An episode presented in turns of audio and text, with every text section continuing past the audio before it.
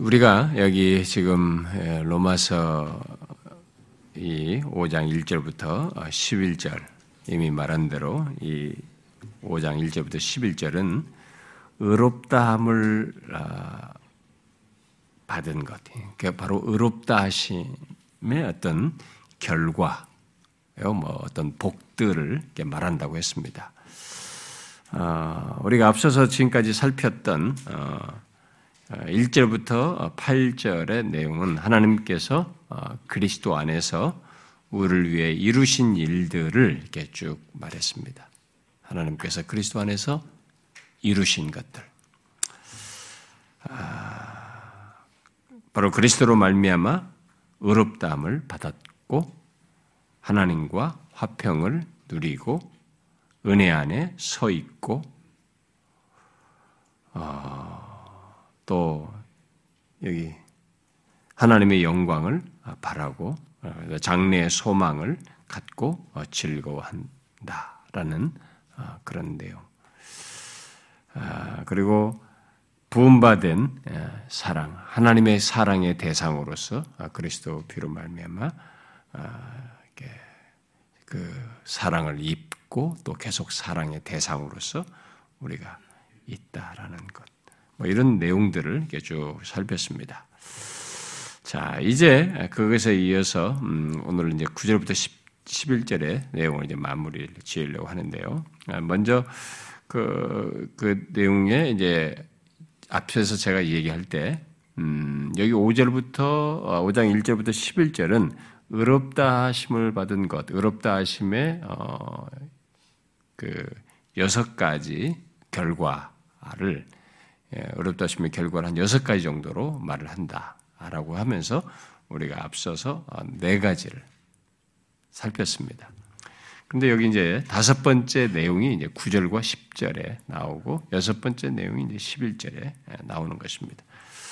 자, 그런데 여기 이제 9절과 10절은 앞에 내용과 좀 굳이 조금 구별을 하자면은 앞에 8절까지 내용은 앞에 조금 전에 말한 것처럼 하나님께서 그리스도 안에서 우리를 위해서 이루신 일들을 말한다고 하면 여기 이제 9절 10절은 그리스도로 말미암아 미래에 있을 구원을 얘기하는 것입니다.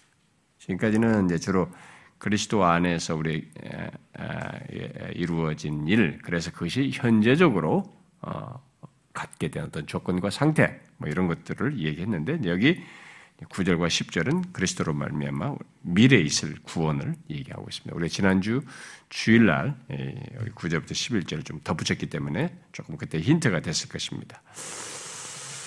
자, 그래서 여기 지금 9절, 10절 아, 안에 음, 우리의 구원을 위해 이미 이제 이루신 것을 근거로 하여서 미래 구원, 어? 아직 이루어지지 않은 아, 미래에 있을 구원을 이렇게 연결시켜서 얘기하고 있습니다.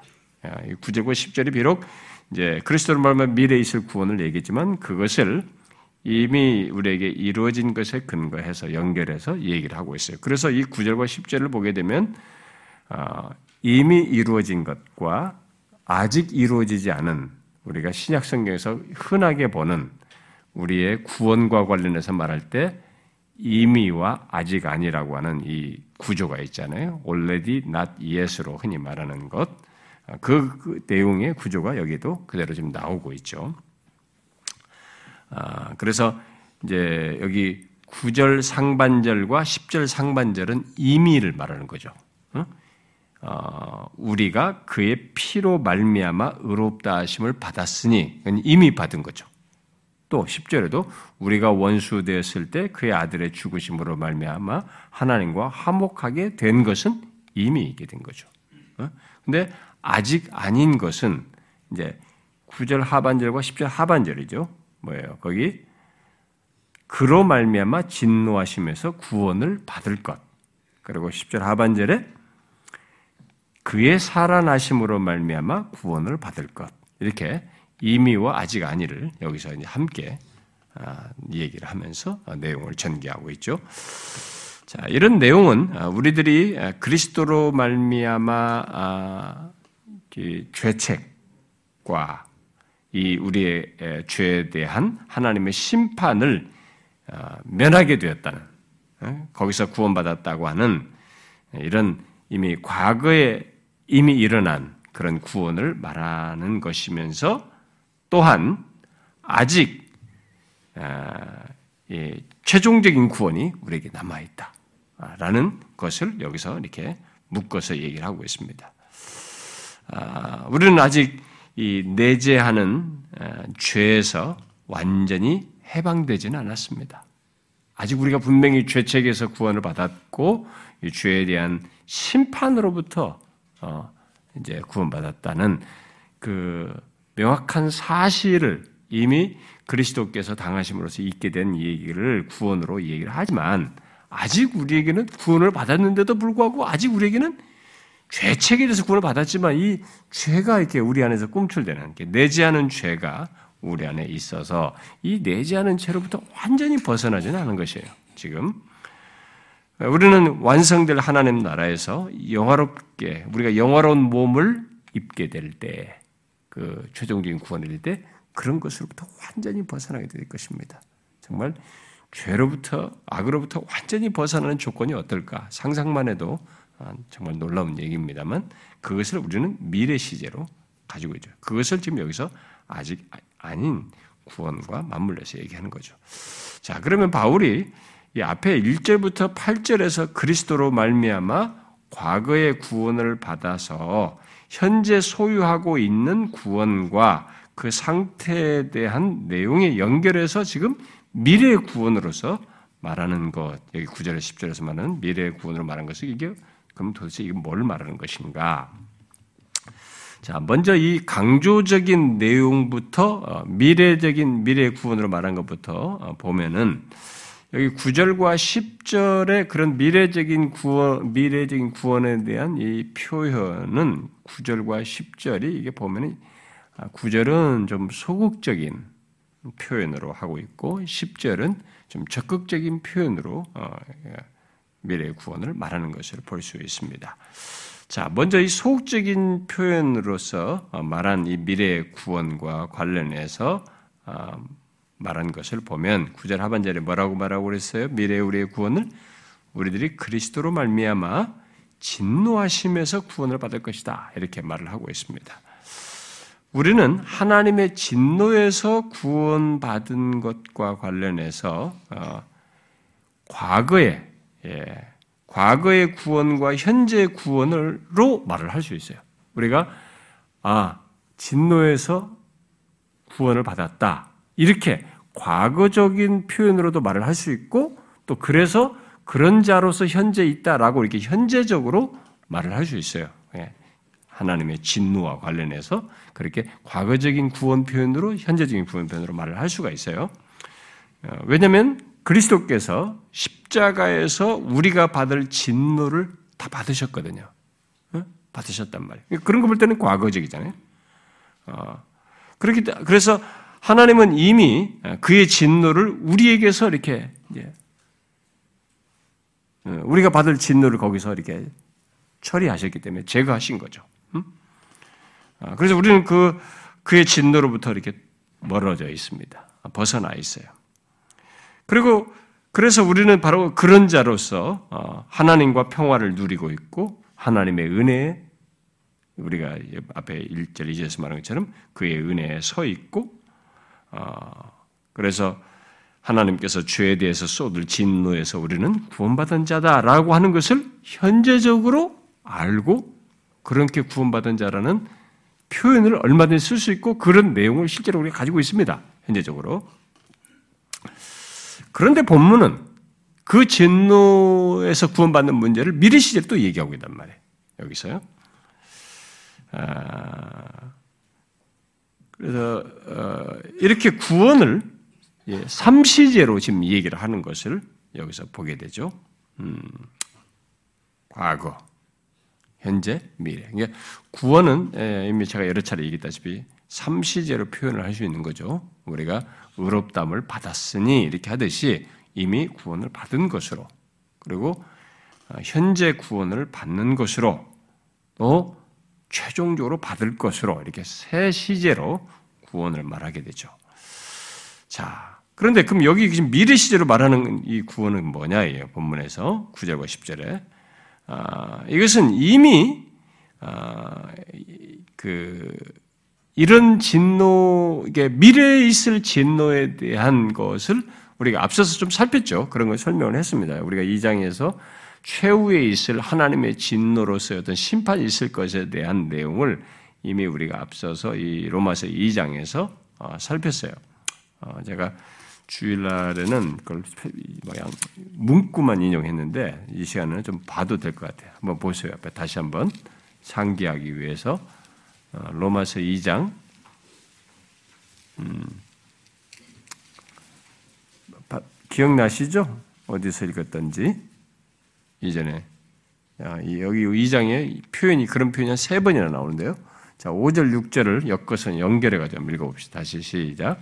다만 내 고집과 회개하지 아니한 마음을 따라 진노의 날, 곧 하나님의 의로신 심판이 나타나는 그날에 이말 진노를 네가 쌓는도다. 하나님께서 각 사람에게 그 행한 대로 보응하시되 그 각 사람의 행한 대로 보응하시는 그런 날이 장차 있단 말이에요. 근데 그걸 가리켜서 진노의 날 이렇게 말하고 곧 하나님의 의로우신 심판이 나타나는 그날에 임할 진노다. 이렇게 말을 하고 있습니다. 또 거기 8절에도 어, 보면 음, 그런 표현을 쓰죠. 8절에 오직 당을 지어 질 따르지 않냐고 불의를 따르는 자에게 진노와 분노로 하신다. 이것도 지금 앞에서 말한 5절에서 말한 그 날에 있을 진노와 맞물려서 하는 표현이죠. 그러고 나서 뒤에 또다시 16절을 보면 16, 2장 16절에 곧 나의 복음의 이른 바와 같이 하나님이 예수 그리스도로 말미암아 사람들의 은밀한 것을 심판하시는 그날이다. 하나님께서 사람들의 은밀한 것을 심판하시는 그날이 있다. 이렇게 얘기를 하고 있습니다. 지금 여기서 오늘 본문에서 말하는 구절에서 말하는 진노, 미래 시제로 말하는 그 진노로 말하는 것은 여기 지금 앞에 2장에서 말한 그런 내용입니다. 다 뭡니까? 세상 끝날에 있을 것이죠. 모든 존재의 죄에 대한 심판, 곧 그 죄에 대한 결산에 따라서 진노 쏟으시며 심판하시는 그 날을 말하는 것입니다. 그러니까 이 세상에 태어난 모든 존재는 죄 중에 태어나서 어, 죄를 가진 이런 조건에 있는 모든 자들이 자기가 그 죄에 대하여 하나님 앞에서 어, 심판을 받는 어, 결산하게 되는 그런 날을 최후의 앞에 두고 있는데 바로 그것을 오늘 구절에서 말하는 겁니다. 그때 죄가 해결되지 않은 사람들 결국 그리스도를 믿지 않는 사람들, 거부한 사람들은 여기서 말한 하나님의 진노를 다 자기가 이제 받게 되는 것입니다. 그러면 이 진노의 날에 의롭다움을 받은 사람은 어떻게 되느냐예요. 이 본문대로입니다. 그 진노의 날에 하나님의 진노가 쏟아져야 할 대상으로 모든 대상으로 있는 우리들인데 거기서 의롭담을 받았대요. 이미 그리스도께서 받으셨다는 이 사실로 인해서 그 진노에서 구원을 받는 것입니다. 그게 최종 결론이에요. 지금 현재 구원을 받았어도 이 최종 결론의 실체를 봐야 됩니다. 진짜 진노가 모든 죄에 대해 쏟아져야 하는 것에서 벗어나는 것이 얼마나 어마어마한 구원인지를 온천함한 모든 존재들 앞에서 최후의 심판대 앞에서 하나님께서 밝히 드러내는 그때의 그 극적인 장면, 그 구원의 실감, 진노에서 벗어나는 것의 놀라움, 이게 상상을 초월하는 그런 우리의 내가 가지고 있는 전 인식과 내가 가지고 있는 모든 이 이해력이 그런 사실을 깨닫고 수용하는 데 있어서 너무 경이롭고 황홀하고 어찌 할 줄 모르는 굉장한 순간일 것이라고 저는 믿어요. 그런 차원에서 장래에 있을 그런 진노로부터의 구원을 여기서 얘기하는 것입니다. 의롭다움을 받는 자에게는 바로 이런 놀라운 일이 결과로 있다. 이런 구원과 관련해서 좀, 부, 좀 추가적으로 어, 묘사한 내용을 하나 찾아보면 우리가 여러분 데살로니가 전설을 한번 보면요. 데살로니가 전서 1장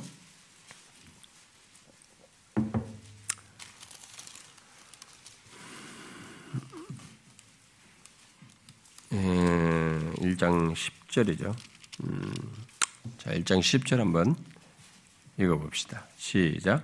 또 죽은 자들 가운데서 다시 살리신 그의 아들이 하늘로부터 강림하실 것을 너희가 어떻게 기다린지를 말하니 이는 장래 노하심에서 우리를 건지시는 것이다. 주께서 나중에 강림하실 때, 재림하실 때 어떤 일이 벌어지냐? 장래 노하심이 우리 본문에서 말한 거죠. 마지막에 있을 끝날에 있을 진노의 날, 진노죠. 그 장래에 노하심에서 우리를 건지신 거죠. 이런 일이 아, 우리 앞에 의롭다움을 받은 자들에게 있다라고 얘기를 하고 있어요. 미래적인 구원으로 이런 진노에서 구원받는 것을 얘기하고 있습니다. 근데 이런 사실을 이미 이 땅에 계실 때 예수님께서 명확히 증언하셨는데 그건 참 정확한 표현을 주님께서 하셨기 때문에 좀 읽어봐야 되는데 요한복음 한번 보시면 요한복음 5장 한번 보시면. 음, 아, 요한복음 5장 24절. 24절. 자 읽어봅시다. 시작. 내가 진실로 진실로 너희 이르니 내 말을 듣고 또 나 보내신 이를 믿는 자는 영생을 얻었고 심판에 이르지 아니하나니 사망에서 생명으로 옮겼느니라. 이 주님께서 말씀하셨잖아요. 지금 믿는 자들은 영생을 얻어서 사망에서 생명으로 옮겼기 때문에 이 심판에 이르지 않는 것입니다. 그 심판에서 있을 진노에 해당되지 않는 것이죠. 주님께서 정확하게 말씀하셨죠. 아, 그게 지금 오늘 본문에서 말하는 우리의 미래 시제의 구원과 관련해서 얘기하는 것입니다. 아, 이것이 의롭담을 받은 자들에게 있을 장래의 복이요, 어, 어, 결과로서 아, 우리에게 확정된 사실로서 지금 현재 그런 사실을 든 대상으로서 우리가 살아가고 있는 것입니다.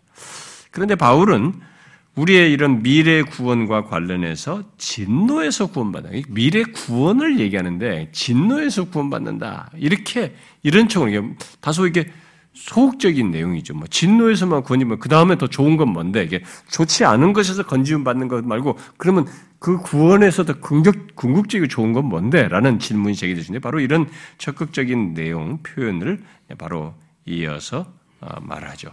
10절에서. 10절은 아, 이제 하반절에서 적극적인 미래의 구원을 표현하죠. 뭘로 얘기합니까? 여기서는 그의 살아나심으로 말미암아 구원을 받을 것이다. 앞에는 진노에서 구원을 받을 것이다 했는데 여기는 그의 살아나심으로 말미암아 구원을 받을 것이다. 이렇게 말을 하고 있습니다. 이 내용은 무엇입니까? 여기 그의 살아나심은 어, 당연히 그리스도께서 부활하신 것을 어, 말하는 것이니까 그리스도께서 죽으셨다가 부활하신 그 사실을 끼고 여기를 한 겁니다. 자, 자, 그러면 그리스도의 부활은 1차적으로 여러분 그리스도께서 살아나심으로 인한 신자들에게 생겨나는 일이 뭡니까? 어, 우리 신자들에게 생겨나는 여러분 그리스도께서 살아나신 것과 관련해서 어, 죽으셨다가 살아나신 것이 이게 우리의 미래적인 구원과만 관련된 부활로 얘기합니까? 성경에서? 미래, 이 그리스도에 죽으셨다 살아난 것이 우리의 미래적인 구원과만 관련해서 얘기를 해요? 아니죠. 오늘 왜 떡국 많이 먹, 너무 많이 먹고 와서 그래요? 오늘 왜 이렇게 조용하고 또 이렇게 대답을 또 못 하십니까? 음? 아니죠. 예.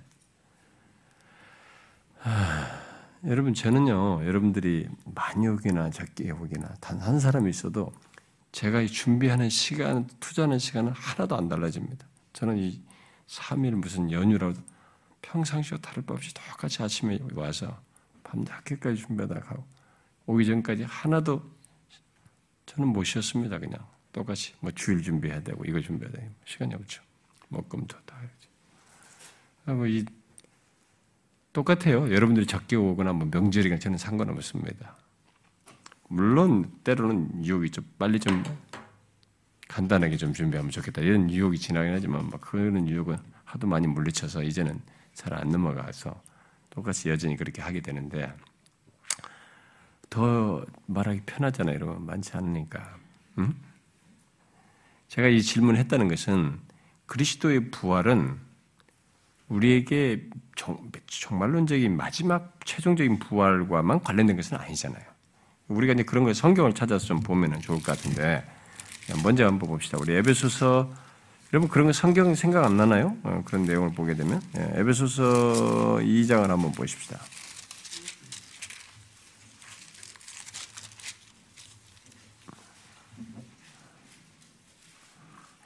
음, 에베소 2장 5절 한번 보십시오. 2장 5절 한번 읽어봐요. 시작.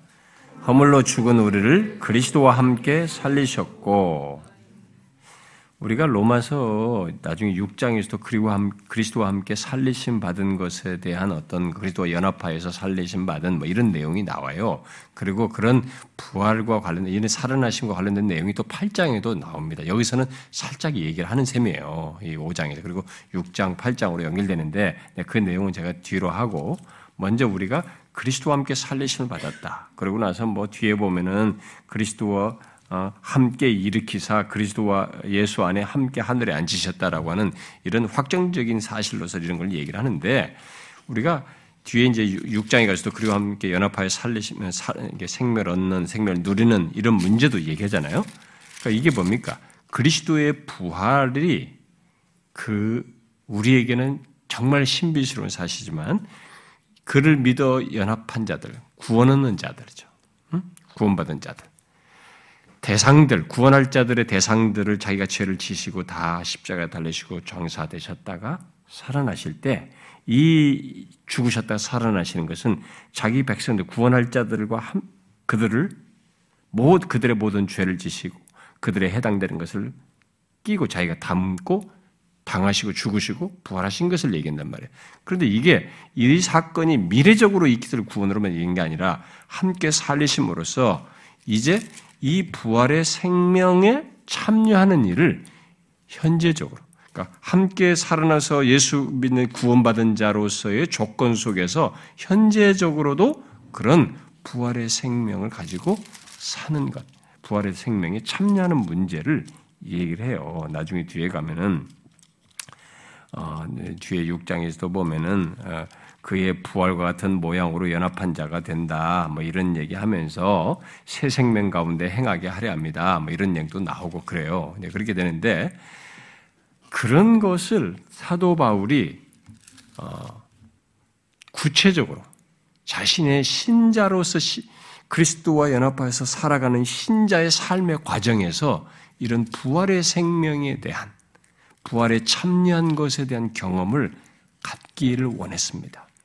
기억 안 나시나요? 제가 옛날에 설교했는데 시리즈로 시리즈 말하면서 그 살폈던데 그런 내용 어디서 살폈는지 기억 안 나요? 그러니까 여러분들이 저를 게을르게 만들려고 하신 거죠. 당신 설교 대충 해도 우리는 모르니까 계속 대충 해라 이렇게 나한테 어? 무언의 압력을 내는 것이죠. 이렇게 기억을 못 하시면. 음? 우리 기, 생각이 안 납니까, 여러분? 우리 빌리포 3장 강의할 때 제가 설명했잖아요. 빌리포 3장. 우리 옛날 예배당 저쪽으로 옮겼을 때 거기서 예배 빌리포스 2장 한 다음에 돌아와가지고 3장 했잖아요. 3장에 여러분 보세요. 빌리포 3장 10절을 한번 보세요. 뭐예요? 읽어봐요. 시작. 내가 그리스도와 그 부활의 권능과 그 고난의 참념을 알고자 하여 죽으심을 본받아. 아, 이 사람이 그리스도의 죽으심을 이게 고난이잖아요. 지금 그리스도의 본받는데 그 본받는 것이 가운데서 뭘 지금 경험하고 알고자 하냐면은 그의 부활의 권능에 참여함을 알고자 해요. 부활의 권능이죠. 아, 이 그, 그, 그리스도의 부활의 생명을 현재적으로 경험하고자 하는 이게 신자들에게 있는 거죠. 의롭다움을 받는 자들에게만 부활에 참여하는 것 속에서 현재로 갈 수 있는 것입니다. 그러니까 그리스도의 살아나심은 살아나심은 아, 바로 이렇게 일차적으로 그와 연합된 모든 그리스도인들의 살아남임이고 그의 생명에 참여하게 됨을 말하는 것이. 그래서 그게 신자된 것 속에서 그리고 신자된 현재적으로도 이것은 있어요. 그러나 바울이 오늘 본문에서 말할 때 이 그리스도의 살아나심으로 말미암아 구원을 받을 것이다라는 얘기를 미래 시제로 얘기했단 말이에요. 그러면 이 미래 시제로 말하는 그의 살아나심으로 말미암은 이 구원을 미래로 말했을 때는 뭘 말하겠어요? 이게 응? 제가 주일날도 설명을 간단하게 했다시피 이건 마지막 날에 궁극적으로 그리스도의 부활에 참여하는 것을 말하겠죠. 우리에게는 장차 그런 일이 있는 것이죠. 이런 문제는 고린도전서 15장에서 바울이 또 연결돼서 잘 말하고 있죠. 응? 그리스도의 그 부활을 그첫 열매로 말하면서 나중에 최종적인 부활을 있을 것을 얘기하죠. 그러니까 여기서 지금 말하는 것은 우리의 구원을 단순히 진노에서 벗어나는 구원 정도가 아니라 그것을 훨씬 넘어서서 궁극적으로 그리스도의 부활에 참여함으로써 결국 영화롭게 되는 것이죠. 그래서 최종적이고 완전한 상태에 이르는 구원이 있을 것이다. 라는 것을 얘기해. 의롭담을 받은 자에게는 이런 결론이 있다. 이런 결과가. 어? 최종적이고 완전한 상태에 이르는 구원이 있다. 이렇게 얘기를 하고 있는 것이죠. 바로 그 사실을 바울은 의롭다함을 받은 자에게 있는 다섯 번째 결과, 복으로서 여기서 얘기를 하고 있습니다. 자, 이 말은 의롭다함을 받은 자는 과거와 현재의 구원뿐만 아니라 미래의 구원 또한 어, 동일하게 소유한 자다. 그러니까 이 이렇게 우리의 구원을 삼시제로 말했을 때 요건 가능하고 요건 불가능한 이런 게 아니라 이게 다 하나로 엮여 있는. 그래서 여기 미래 시제 구원을 말하는데도 의롭다 하심을 받았으니 하면서 연결시킨단 말이에요. 그러니까 과거 죄 의롭다를 받았고 과거에 구원받고 지금 현재 소유한 사람은 당연히 이게 미래 구원 또한 동일하게 소유하고 있는 것으로 이렇게 연결해서 말하는 거죠. 아, 그래서 현재 지금 우리가 구원받은 자로 있을 때 우리에게 미, 미래 구원으로 말하는 이 묘사는 안 가도 돼, 안 가봐도 확실한 거예요. 그 순간까지 그 기다려서 거기까지 안 가도 그건 아주 확실한 사실로서 여기서 얘기하는 거죠. 의롭다고 받은 자에게 있는 확실한 결과, 확실한 사실로서 이 얘기를 하고 있는 것입니다. 어, 여러분과 저는 지금 바로 그런 사람으로서 어, 살고 있는 것이죠. 아, 이런 바울의 그 증거에 대해서 이제 흔히 가질 수 있는 생각이 있습니다. 그러면은 아니 내가 그러면 죄책에서 구원을 받고 과거에 어, 과거적인 구원을 과거에서의 과거의 구원을 받고 또 현재 하나님과 화목하여서 그 은혜 안에 서 있는 것 까지는 내가 알겠다. 지금 여러 가지 이런 경험을 하고 있고 이런 것들이 내가 구원받았다는 여러 가지 사실들을 내가 배우고 안바를 내가 자신한테도 확인해 볼 때 그것은, 그것은 믿을 수 있다. 그러나 과연 내가 여기서 말하는 이런 미래, 진노에서 구원 그리고 그리스도의 부활에 참여하는 어? 미래적인 참여에서 완전한 구원에 이르게 된다는 이런 미래의 구원을 받는다는 걸 내가 어떻게 알 수 있냐? 어떻게 그걸 확신할 수 있느냐? 어? 이렇게 질문할 수 있겠죠. 분명히 이런 구원을 얘기할 때는 최종적인 구원, 죽음 이후에 그런 확, 어, 죽음은 끝날 것 같은데 죽음 이후에 이런 것이 나에게 있을 것이라는 이 구원 얘기는 구원 문제를 얘기할 때마다 현재 구원을 받았다는 얘기를 할 때, 할 때에 사람들이 거의 이렇게 의문을 가져요. 진짜 그게 사실인 거 어떻게 알 수 있느냐. 이런 질문을 갖게 되고 의문을 갖게 되는 거죠. 아, 자신의 최종적인 구원이 어떻게 얼마 확신 받는다는 것을 어떻게 확신할 수 있는지 이런 질문을 어, 우리가 갖게 되는데 바울은 여기서 그런 문제에 대해서 논증적인 표현을 쓰고 있어요. 여기 잘 보면 9절과 10절에 지금 어떤 사실을 의롭다움을 받은 자의 결과로서 얘기를 하면서도 이 내용을 이런 표현을 논증적으로 미래적인 구원을 얘기하는데 이것을 말하기 위해서 논증적인 표현을 써서 그 사실을 강조하고 있습니다. 그런 표현이 뭐예요? 제가 지난 주일날도 말했다시피 더욱이라는 말이에요. 앞에 어떤 내용을 말하고 그 다음에 더욱 하면서 그 미래 구원을 말하는 이 표현을 가지고 논증적으로 설명을 하는 거죠. 응? 아, 그야말로 자신의 구원에 대해서 확신을 가져 마땅한다는 것을 이 말로서 표현하고 있는 것입니다. 자, 우리의 장래의 구원이 여기 9절 하반절과 10절 하반절이 확실하다는 걸 어떻게 할 수 있느냐? 아, 또 어떻게 확신할 수 있느냐? 여기 더욱이라는 말을 통해서 바울이 논지를 주장하는 게 뭡니까? 자, 앞에서 그것을 말하기 위해서 앞에서 말하는 것이 뭐예요? 의롭다움을 받았으니 화목하게 그리스도로 말면 화목하게 되었으니 이 사실 얘기잖아요. 그러니까 앞에서 이 앞에서 말한 것이 지금 더욱이라는 논지를 써서 말하는 것은 이 앞에가 어떤 큰 일을 했다. 어려운 일을 해결했다. 그러니 더욱 여기 이렇게 큰 일을 했으니까 밑에 뒤에 뒤따르는 부가적인 일, 그리고 작은 일, 상대적으로 쉬운 일은 너무나 당연한 것이 아니냐. 그것은 그렇게 어려운 문제가 아니다. 라는 논지로 여기 더욱이란 말을 반복해서 9절과 10절에 쓰고 있는 것이죠.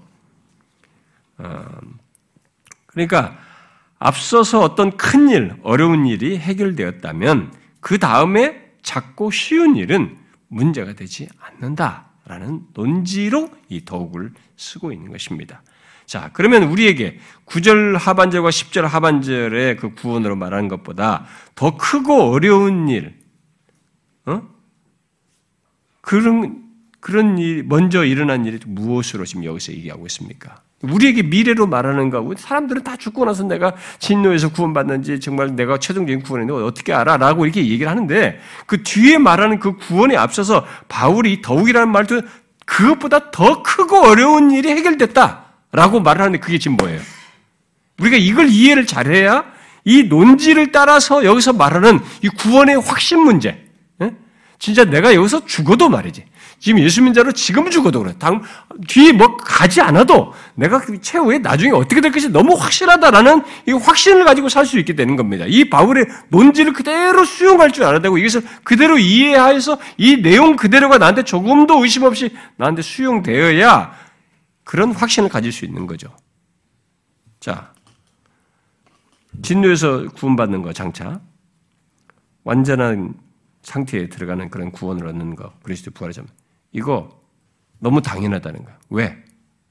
앞에 너무 큰 일, 어려운 일이 해결돼서 그것은 거기에 자연스럽게 쉽고 가벼운 일이어서 뒤따른다.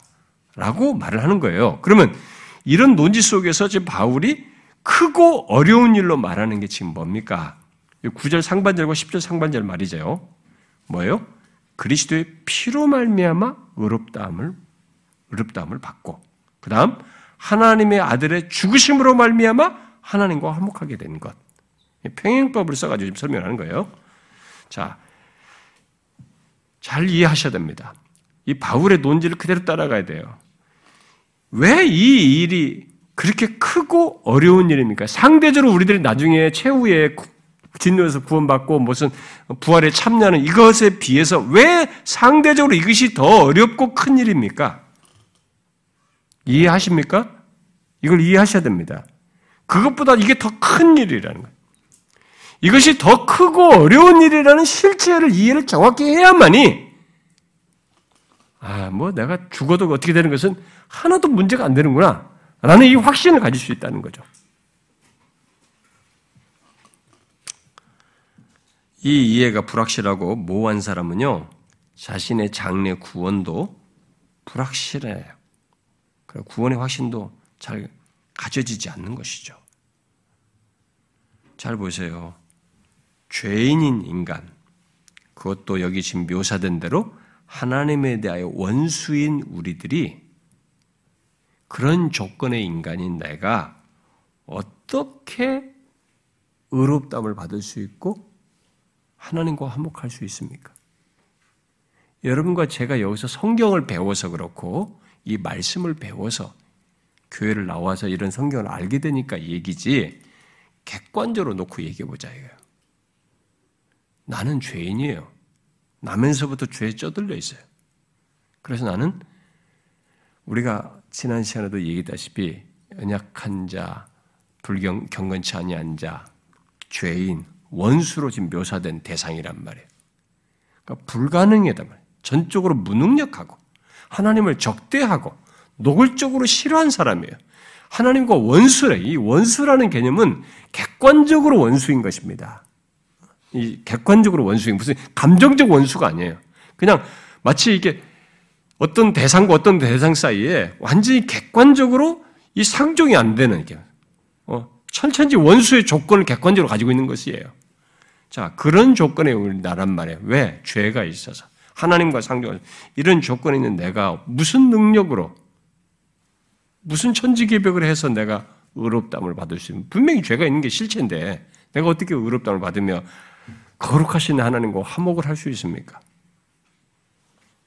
짜보세요. 짜내 보시라고. 모든 종교를 다 동원하고 철학을 다 동원하고 우리가 가지고 있는 모든 수고를 다 해보라 이게.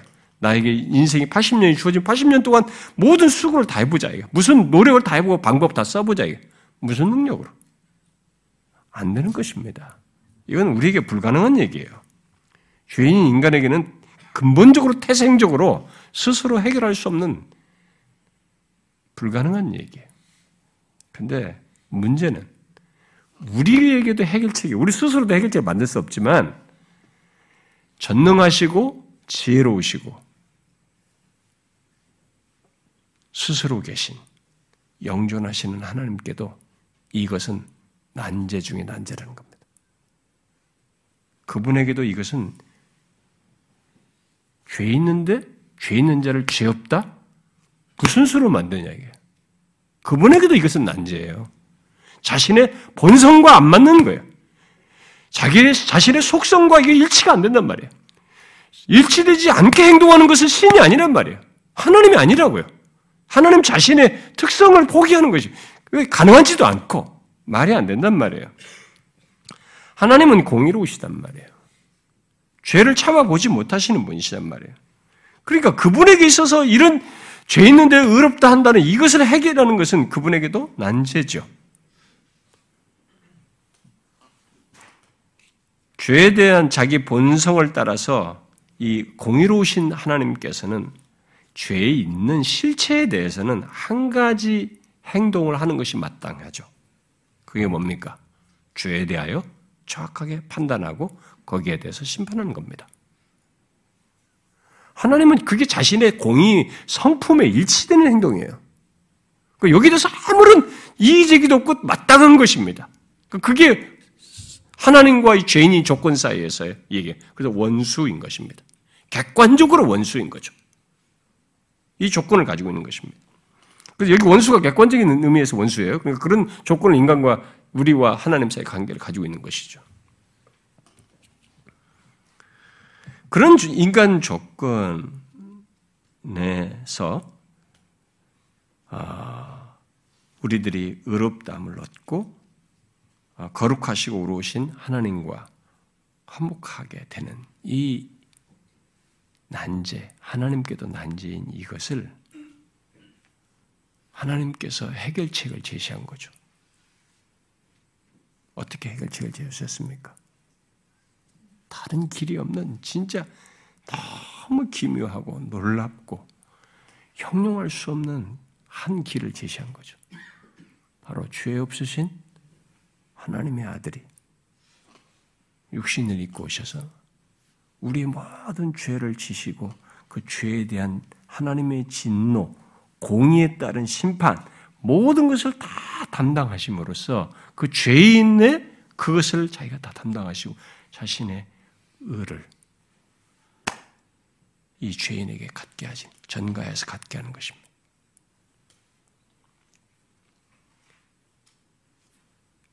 이 어마어마한 방법을 하나님께서 제시한 거죠. 그래서 하나님도 우리가 이미 사장에서 배웠잖아요. 하나님도 의로우시고 우리도 의로우신 거죠. 우리가 앞에서 어? 3장 25절에 봤잖아요. 다시 봐요. 여러분 3장 25절. 네, 너무 놀라운 말씀이죠. 우리가 지난번에 살펴봤지만 3장 25절에 이 예수를 하나님이 그의 피로서 믿음으로 말미암는 화목제물로 이게 화목제물로 그렇게 그렇게 세운 거죠.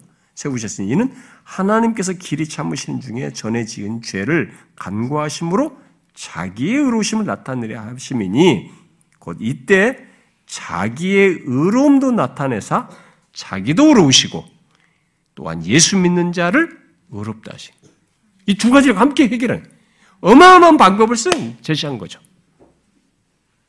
이 방법은 우리에게 지금 교리로 이렇게 성경의 내용을 풀이해서 설명하니까 아, 그런 것보다 이렇게 이해로 수용할 뿐이지 이 죄덩어리 있는 멸망을 할 수밖에 없는 인간 조건, 피조 세계, 유한한 인간들, 잠시 있다가 육신으로 피, 왔다가 죽어서 그 다음에 죽고 난 다음에는 그 영원히 심판을 받아야 하는 그런 조건에 있는 인간 전체 총체를 놓고 볼 때 이런 방법을 하나님께서 내놓은 것은 아, 경이로운 거예요. 어마어마한 거예요. 우리는 이런 표현, 그런 것에 대해서 비록 이스라엘의 구원 얘기를 가지고 한 것이지만 여기에도 적용해서 우리가 말할 수밖에 없는 고백할 수밖에 없는 내용이에요. 여러분 뒤에 로마서 11장 한번 보세요.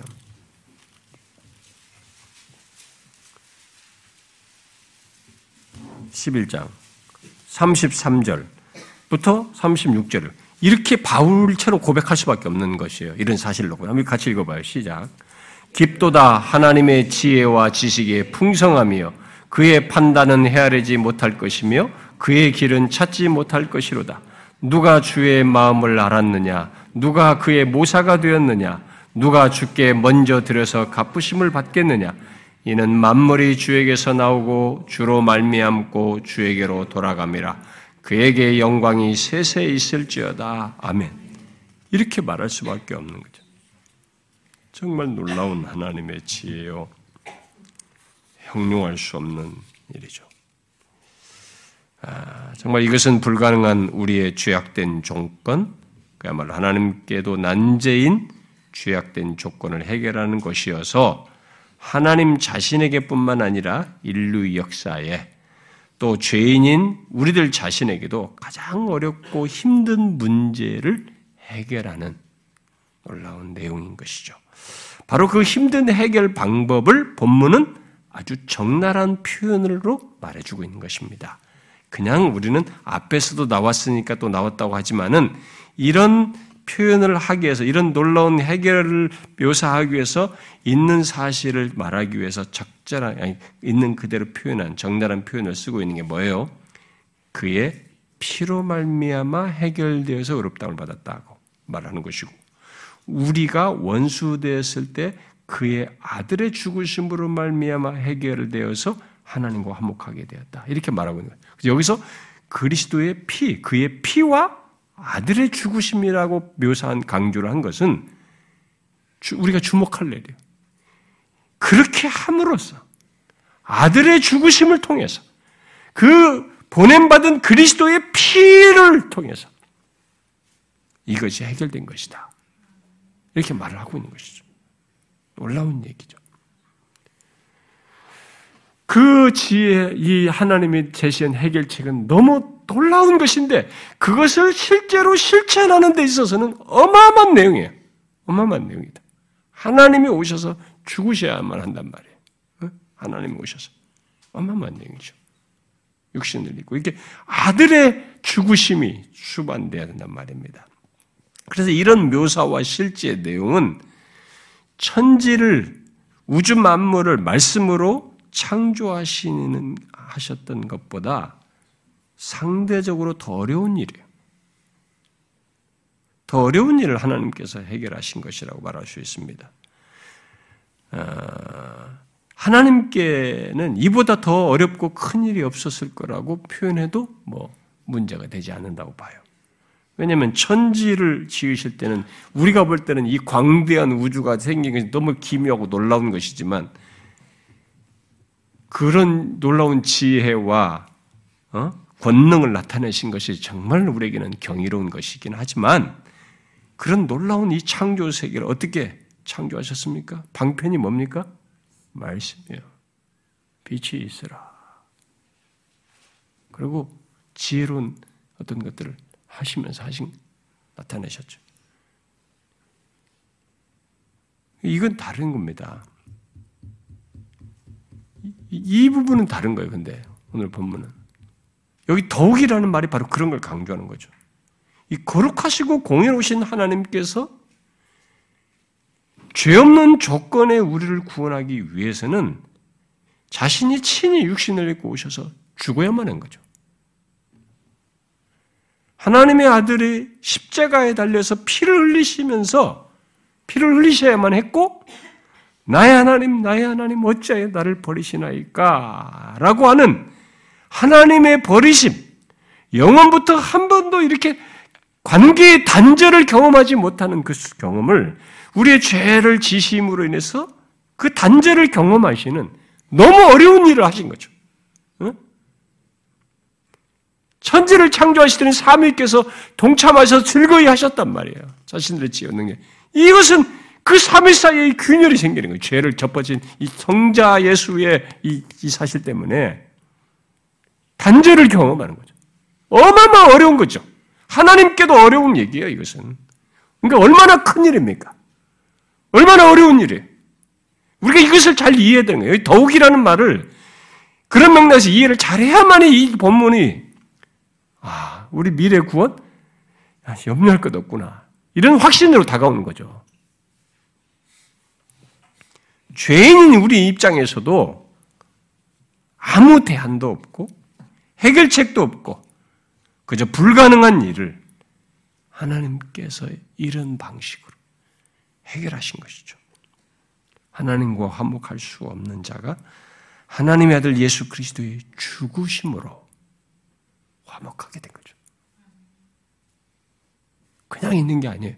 어마어마한 놀라운 사실이 대가 지불 속에서 실체 속에서 있게 된 겁니다. 하나님 편에서도 객관적으로 화목할 수 없는 조건에 있었던 우리, 바로 원수였던 우리에 대해서 이 아들의 죽으심을 통하여 화목하게 되는. 그분도 이것 없이는 안 되는 것이 이것이 있음으로써 화목하게 되는 그런 일을 하게 하신 거예요. 굉장히 어려운 일이죠. 그래서 이 본문의 더욱이라는 말은 이렇게 어렵고 힘든 일, 크고 중한 일이 해결되었으니 더욱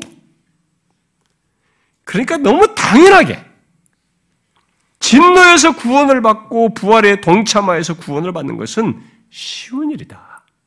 마땅하다. 너무나 당연하다. 그 얘기입니다. 이 더욱이란 말이 그거예요.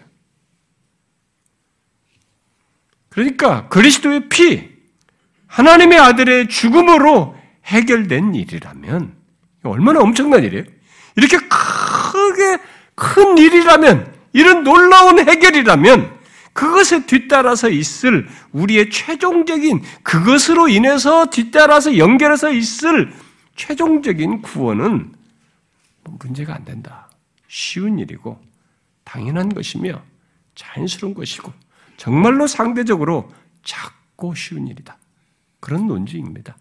이게 더욱이라는 말이. 여러분 예수 그리스 예수 그리스도를 믿어 의롭다움을 받은 자가 바로 그런 자들이에요. 그래서 의롭다고 받은 자는 진노에서 그리고 최종적인 구원, 완전한 상태 안 가봐도 됩니다. 그건 아주 확실하다는 거죠. 지금부터 확신 속에 살아야 된다는 거예요. 그 얘기예요, 지금. 여러분 이해하십니까? 아, 너무 놀라운 얘기죠. 이 더욱이라는 말이, 아, 정말 넌, 바울이 이 확신을 가져 마땅하다는 것을 이 표현으로 강조해 주고 있습니다. 하나님은 우리를 위해서 그의 아들을 죽게 하심으로 자기의 사랑을 확증하여 우리의 구원이 과거와 현재의 구원으로 끝나는 구원이 아니라 그 정도로 불완전한 구원이 아니라 그렇게 했기 때문에 그 큰 것을 했기 때문에 자연스럽게 최종적으로 있을 구원 또한 내포한 것이며 반드시 있을 구원이다. 라고 말해주고 있는 것입니다. 우리의 구원이 얼마나 확실한지 아시겠습니까?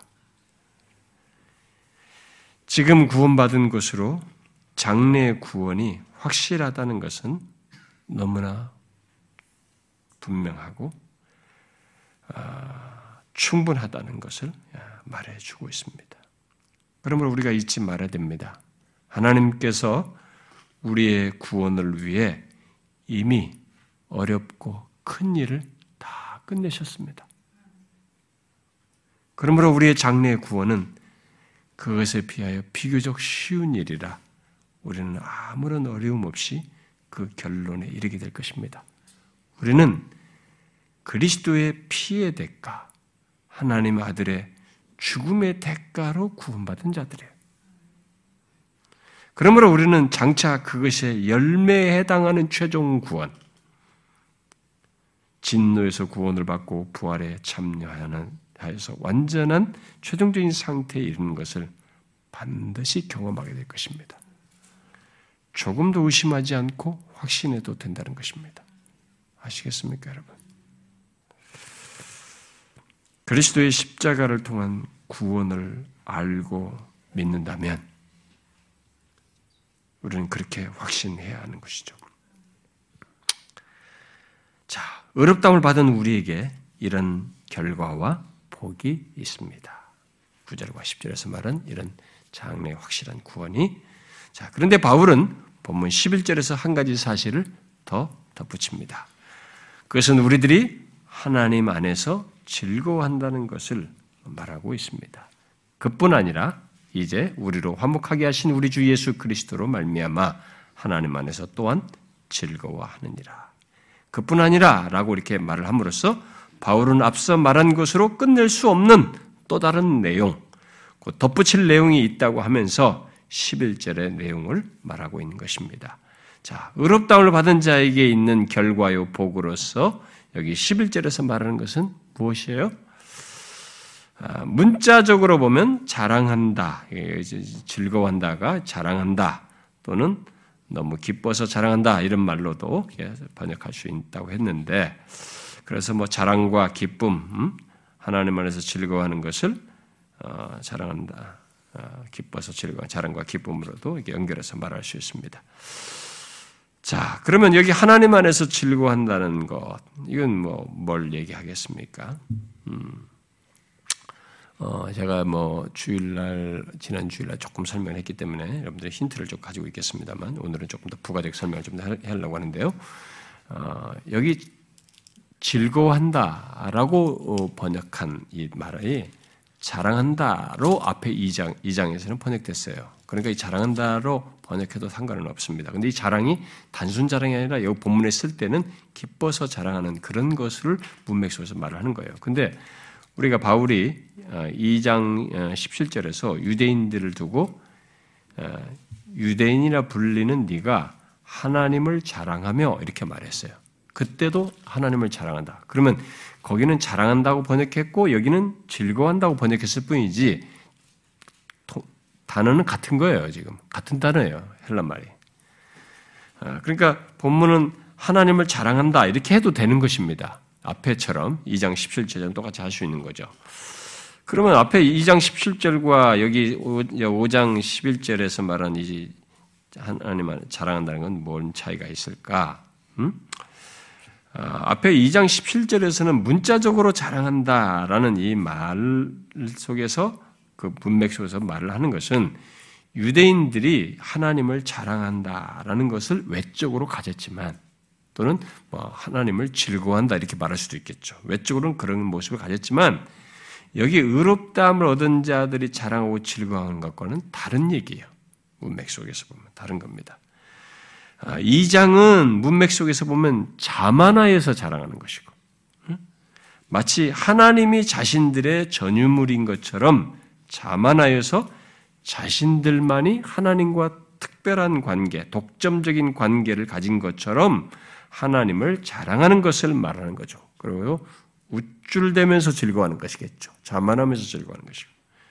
근데 여기 5장은 의롭다함을 받은 자들이 하나님을 자랑하는 하나님 안에서 즐거우니까 하나님을 기뻐하면서 자랑하는 것이죠. 예?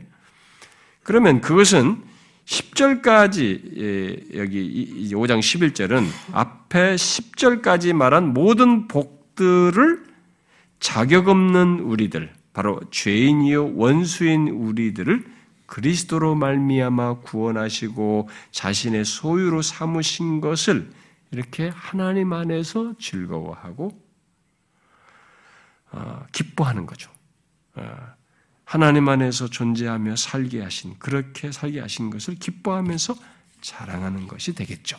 5장 11절은 그러니까 문맥 속에서 의미는 완전히 다른 것입니다. 아, 로준수 목사는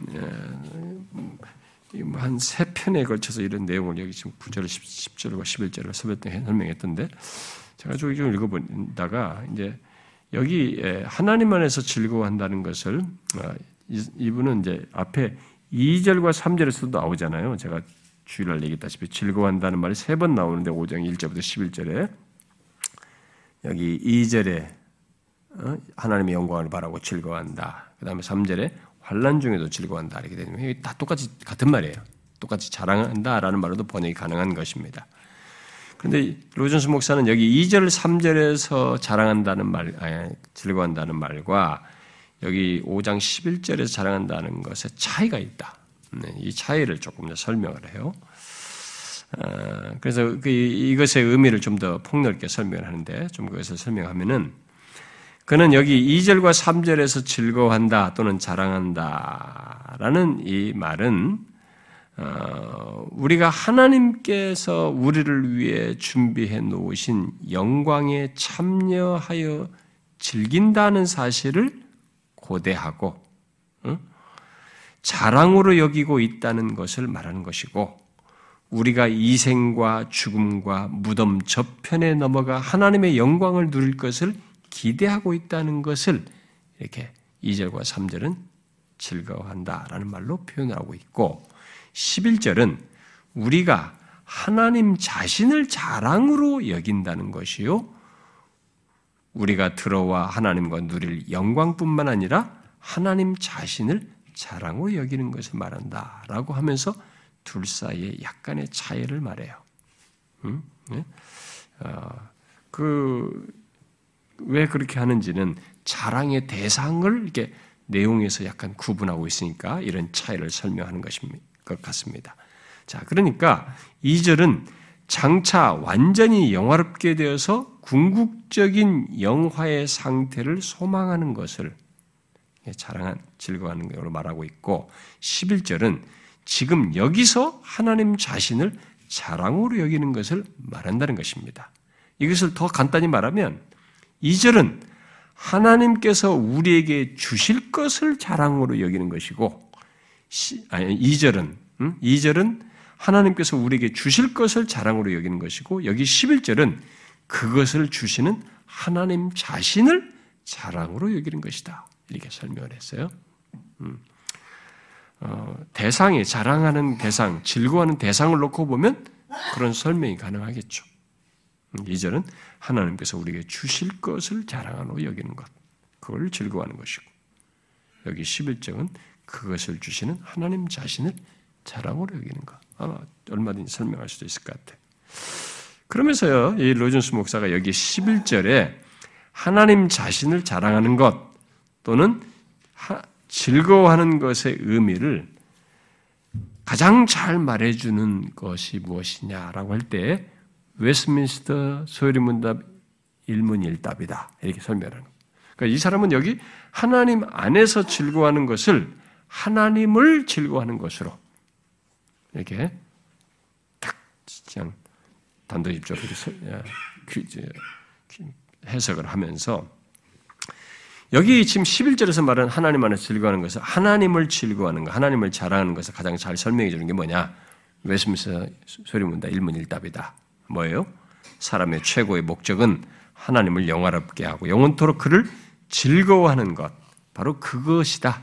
이것이 바로 그것을 표현하는 것이다. 라고 해석을 합니다. 그러니까 이 본문에 하나님을 자랑으로 여긴다 또는 즐거워한다는 것은 하나님을 즐거워하고 영원토록 그를 기뻐하는 것을 말한다는 것이요. 그를 사랑하고 환영하며 하나님을 우리의 가장 중요한 기쁨으로 여기는 것을 말한다는 거예요. 자, 그런데 그렇게 설명을 하더라도 사실 그것은 이제 그, 의롭다움을 받은 사람들에게 이런 식의 반응이 있어야 된다는 것은 뭐 너무나 당연한 것이겠습니다. 이것을 그렇게 해석을 해서 설명을 하든 뭐 어쨌든 간에 하나님을 즐거워하고 하나님을 영화롭게 하는 것 어? 이것이 의롭다움을 받는 사람들에게 결과적으로 있어야 된다라고 이게 설명을 하는 것에 대해서는 뭐 얼마든지 수용 가능한 거로 봐져요. 음? 어, 너무 당연한 것이죠.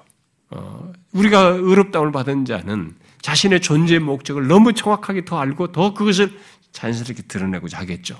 하나님을 즐거워하며 그를 영화롭게 하고자 하는 그런 열망과 삶을 갖겠죠. 아, 그런데 이런 사실이 그 이런 목적을 삶 속에서 갖고 기꺼이 그럴 수 있는 조건은 그러니까 모든 인간이면 다 그래야 되지만 사실 그렇게 할 수 있는 조건은 자연인은 안 돼요. 자연인은 하나님을 즐거움에 기뻐할 수는 없는 거예요. 영화롭게 할 수는 없는 거죠. 그래서 의롭다움을 받은 사람, 곧 구원받은 자들만이 할 수 있는 것입니다. 그래서 이 본문의 즐거워하다를 그런 맥락에서 이해한다면 여기 11절 상반절은 뭐, 왜 우리들이 하나님을 기뻐해야 되는지 또 이 본문대로 표현하면 왜 하나님 안에서 즐거워해야 되는지를 잘 말해주는 것이죠. 왜 우리들이 하나님 안에서 즐거워하고 왜 하나님을 기뻐하며 영화롭게 해야 한다는 것입니까? 그것은 11절 상반절의 말처럼 우리와 하나님 사이를 화목하게 한 예수 그리스도로 말미암아서인 거죠. 곧 하나님과 화목하게 되었다는 것, 자신의 죄가 용서되고 그리스도로 말미암아 하나님의 자녀가 되었다는 것을 아는 사람은 특히 그것이 그리스도의 십자가의 죽으심으로 그렇게 되었다는 것을 아는 사람은 하나님을 자랑하고 즐거워하며 기뻐하게 된다는 거죠. 이런 면에서 로이존스 목사가 로이존 목사는 예수를 믿으면서도 지금 자신이 하나님을 즐거워하고 자랑으로 여기고 있지 않다면 예수를 믿는데 그런 상태에 있다면 그것은 죄다, 죄이다라고 말을 하면서 왜 사람들이 그리스도로 말미암아 하나님을 즐거워하고 자랑하지 않는 이유는 자랑하지 않는 때는 세 가지 이유로 설명할 수 있다라고 하면서 세 가지 이유를 말해요. 뭐 한번 들어보세요. 기억해 보세요. 자, 어떤 사람이 예수를 믿어요. 예수를 믿는데 하나님을 즐거워하고 자랑하지 않는단 말이에요. 그 이유가 뭐냐? 뭐 여러 가지 이유를 설명을 할 수도 있을 텐데, 음.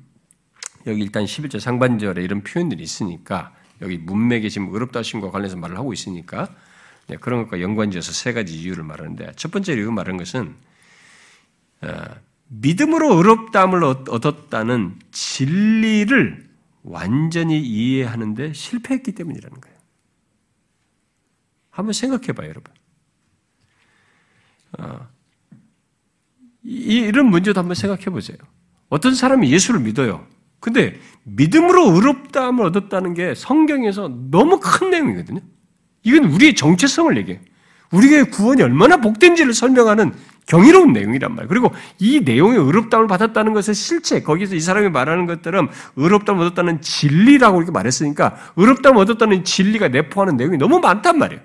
근데 이런 것들에 대해서 이해하는 것이 없고 온전히 이해하지 못하고 이해하는데 실패했다면은 어떻게 되겠어요? 그 사람은 하나님 안에서 즐거워한다는 게 이게 어떻게 생기겠냐 이거예요, 진짜. 어? 바리새인들 같은 사람들에게는 이런 게 안 생기잖아요. 안 생기죠.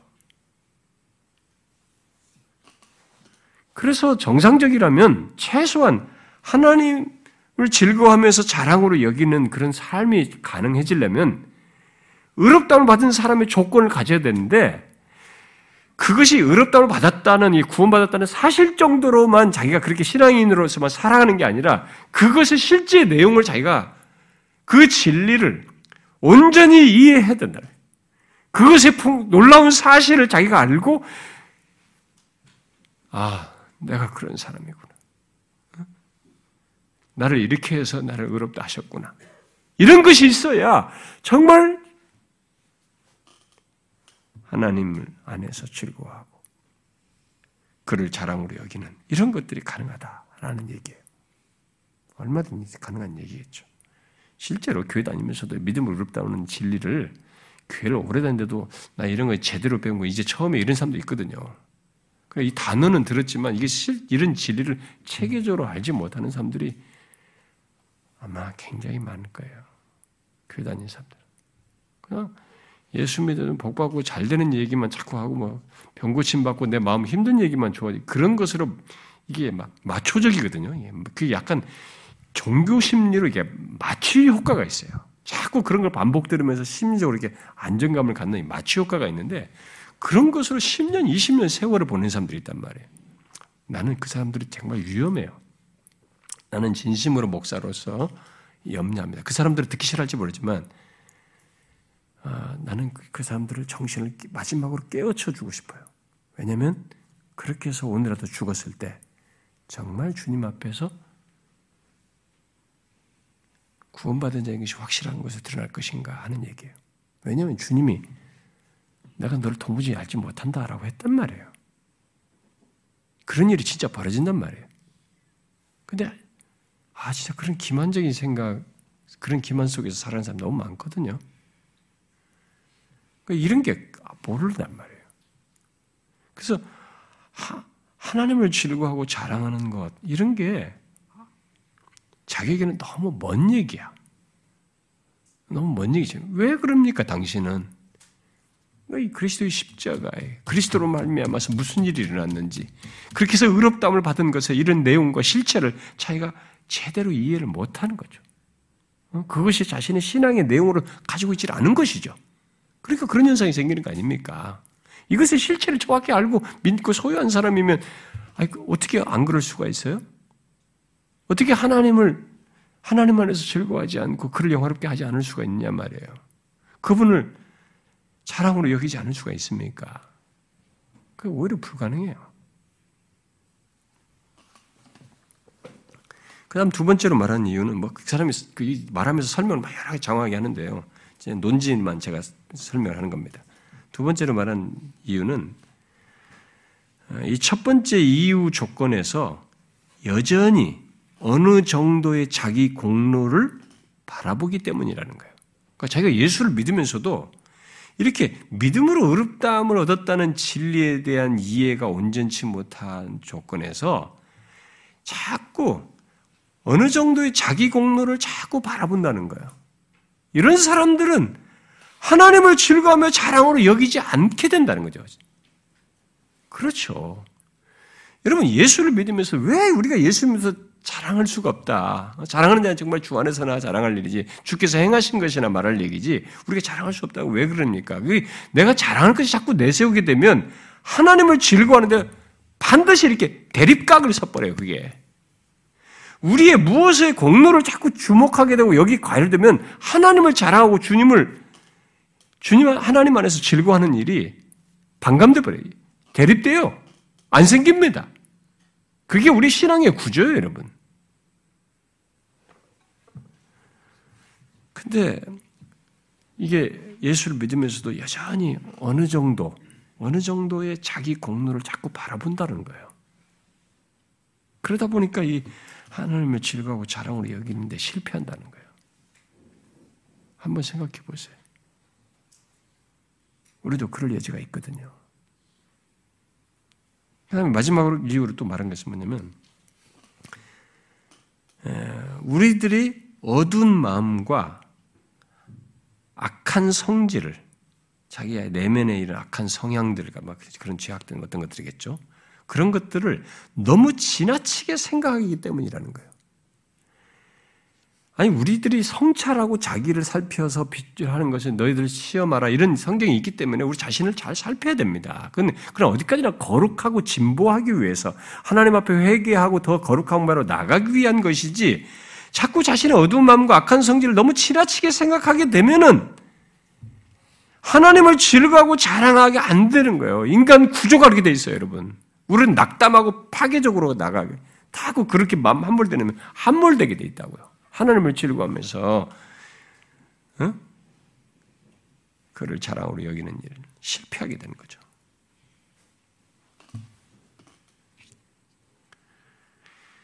예, 이런 이유들은 우리가 좀 한번 참조할 필요가 있습니다. 특히 의롭담을 얻은 이 놀라운 사실을 제대로 어, 정확히 알지 못하는 사람은 어, 아무래도 이런 하나님 안에서 즐거워하는 것이 해야 된다는 지식으로 하지 실제로 자신 안에서 우러나오질 않을 겁니다. 그런데 실제로 어, 이런 이유들로 하나님 안에서 즐거워하지 못하는 일이 흔하게 있습니다. 교회당 안에는. 그러나 그것에 대해서 여기 본문 11절은 명확한 대답을 해주고 있습니다. 누구든지, 그러니까 여기서 말하죠. 이제 우리로 그 자신을 화목하게 하신 우리 주 예수 그리스도를 정확히 알고 그것이 말하는 실체를 아는 자가 하나님 안에서 즐거워한다 라는 것을 명확히 밝히고 있습니다. 하나님 안에서 즐거워하는 자의 어, 조건이 어때요? 우리로 화목하게 하신 우리 주 예수 그리스도로 말미암아요. 예수 그리스도로 말미암아 우리가 화목하게 된 것을 아는 사람들입니다. 그 그런 것에 대한 이해와 신앙을 가지고 있지 않으면 하나님 안에서 즐거워할 수가 없습니다. 우리에게 죄인이요 원수인 나를 화목하게 하신 우리 주 예수 그리스도가 계시기 때문에 우리는 하나님 안에서 즐거워할 이유를 충분히 갖고 있습니다. 제가 주일날 이 말씀을 하나님 안에서 즐거워하는 것을 설명하면서 그런 얘기를 했습니다만 이 그리스도는 어, 여기 우리로 화목하게 하신 우리 주 예수 그리스도라고 하잖아요. 그는 우리를 하나님과 최초로 하나님과 화목하게 하셨을 뿐만 아니라 지금도 우리를 하나님과 화목하게 하는 증인이요, 대제사장이요, 중보자요, 대언자로서 계십니다. 그래서 우리로 화목하게 하신 우리 주 예수 그리스도로 말미암아 하나님 안에서 즐거워한다. 현재 시제로 말하는 거죠. 현재 시제로 그리스도로 말미암아 하나님 안에서 즐거워하는 것입니다. 그가 현재 시제로 과거에 그렇게 했다는 그것 과거 걸로만 울고 먹는 게 아니라 그것이 근거해서 지금도 화목하게 하시는 거기에 막힘이 없게 하시는 대제사장으로 계시는 것이죠. 어, 여러분들이 집에 돌아가셔서 여기 5장 이제 끝내, 끝내니까요. 왜 제가 3장 여기 22절부터 어, 여기 하고 3장 뒤에 하고 여기를 좀 상세하게 하고 여기 또 5장 1절부터 11절 상세하냐면 여기가 어, 이 부분의 초반부에 있어서 의롭다 하시면 이게 4장은 예증이잖아요. 그러니까 3장 21절부터 쭉 말한 내용에 대한 연결해서 이 5장 1절부터 11절까지 이렇게 결과로 말한 것이기 때문에 거기 연결돼서 강조할 내용이어서 로마서 전체 선반부 전반부에서 인간의 불가능한 조건을 말한 다음에 그 말하기 때문에 중요해서 좀, 좀 디테일하게 좀 한 것인데요. 앞으로는 좀씩 더 빨리 나갈 거라고 보긴 합니다. 그런데 집에 돌아가셔서 5장 1절부터 11절을 한번 다시 한번 쭉 읽어보세요. 그러면서 이 내용 속에 우리를 의롭다 하신 것을 말하면서 이 내용이 다 의롭다 하신 걸 말하는데 의롭다 하신 걸 말하면서 그 결과를 말하고 말하는 이 내용 속에 그리스도가 몇 번 나오는지 한번 표시를 해보세요. 1절부터 11절까지 거의 빠지지 않고 나옵니다. 단지 2절부터 4절의 내용을 이렇게 연결시키고 5절, 6절을 연결시키는 이 연결해서 말하는 내용 때문에 거기서는 한 번만 나올 뿐이지 그렇게 묶어서 보면 전체 내용에 다 나와요. 아홉 번 나와요. 그리스도가. 그리스도의 피로 말미암아 그 아들의 죽으심으로 말미암아 이렇게 하면서 계속 나옵니다. 왜 우리들이 의롭담을 받아서 하나님과 화평을 누리고 하나님 안에서 즐거워할 수 있습니까? 죄인이요 원수요 불가능한 연약한 자요 경건치 아니했던 우리가 왜 어떻게 어?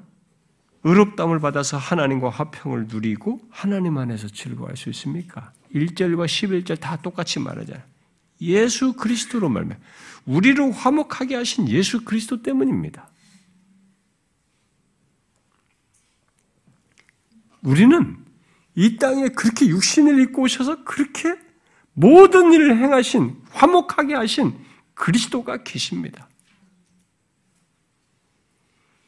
그러니까 지원할 수 없는 이 확고한 근거를 우리를 가지고 있는 거죠.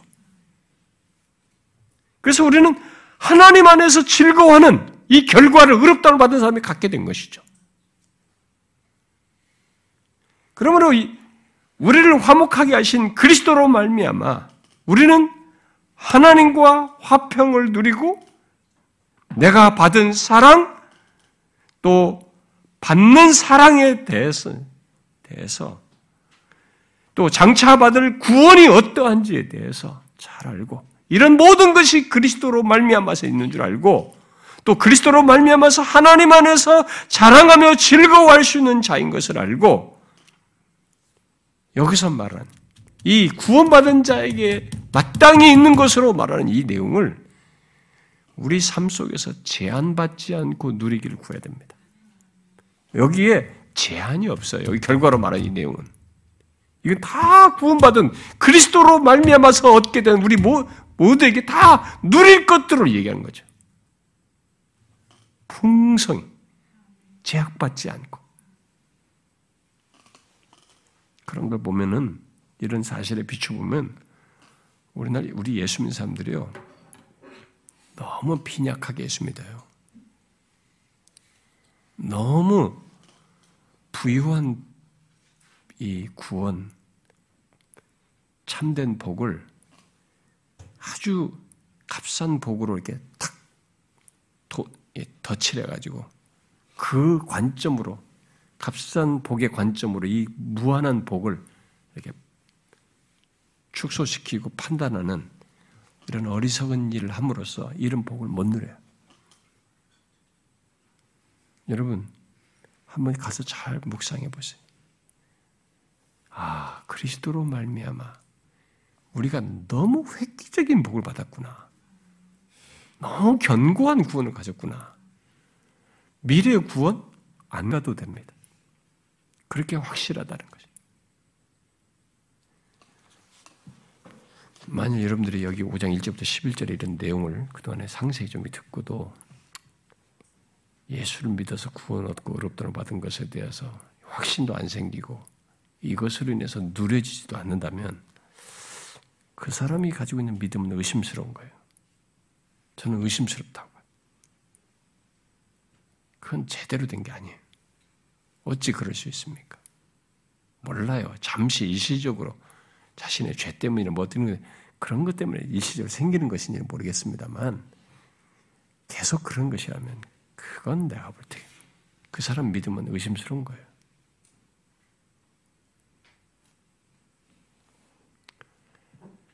우리의 구원이 복될 수 있는 이유는 여기 1절부터 11절까지 말한 것처럼 그리스도로 말미암아서요. 하나님의 아들이 오셔서 너무 어려운 일을 하셨습니다. 너무 큰 일을 하셨어요. 우주 만물을 창조하는 것보다 더 큰 일을 하셨습니다. 저는 그렇게 믿어요. 우리를 위해서. 그렇게 하면서 우리에 대한 사랑을 나타내셨고 확정하셨습니다. 이런 구원을 소유한 자예요. 예수 믿는 것의 구원을 이대로 여기서 말한 대로 이해하고 알고 누릴 수 있어야 됩니다. 저와 여러분이 그러길 바래요. 기도합시다.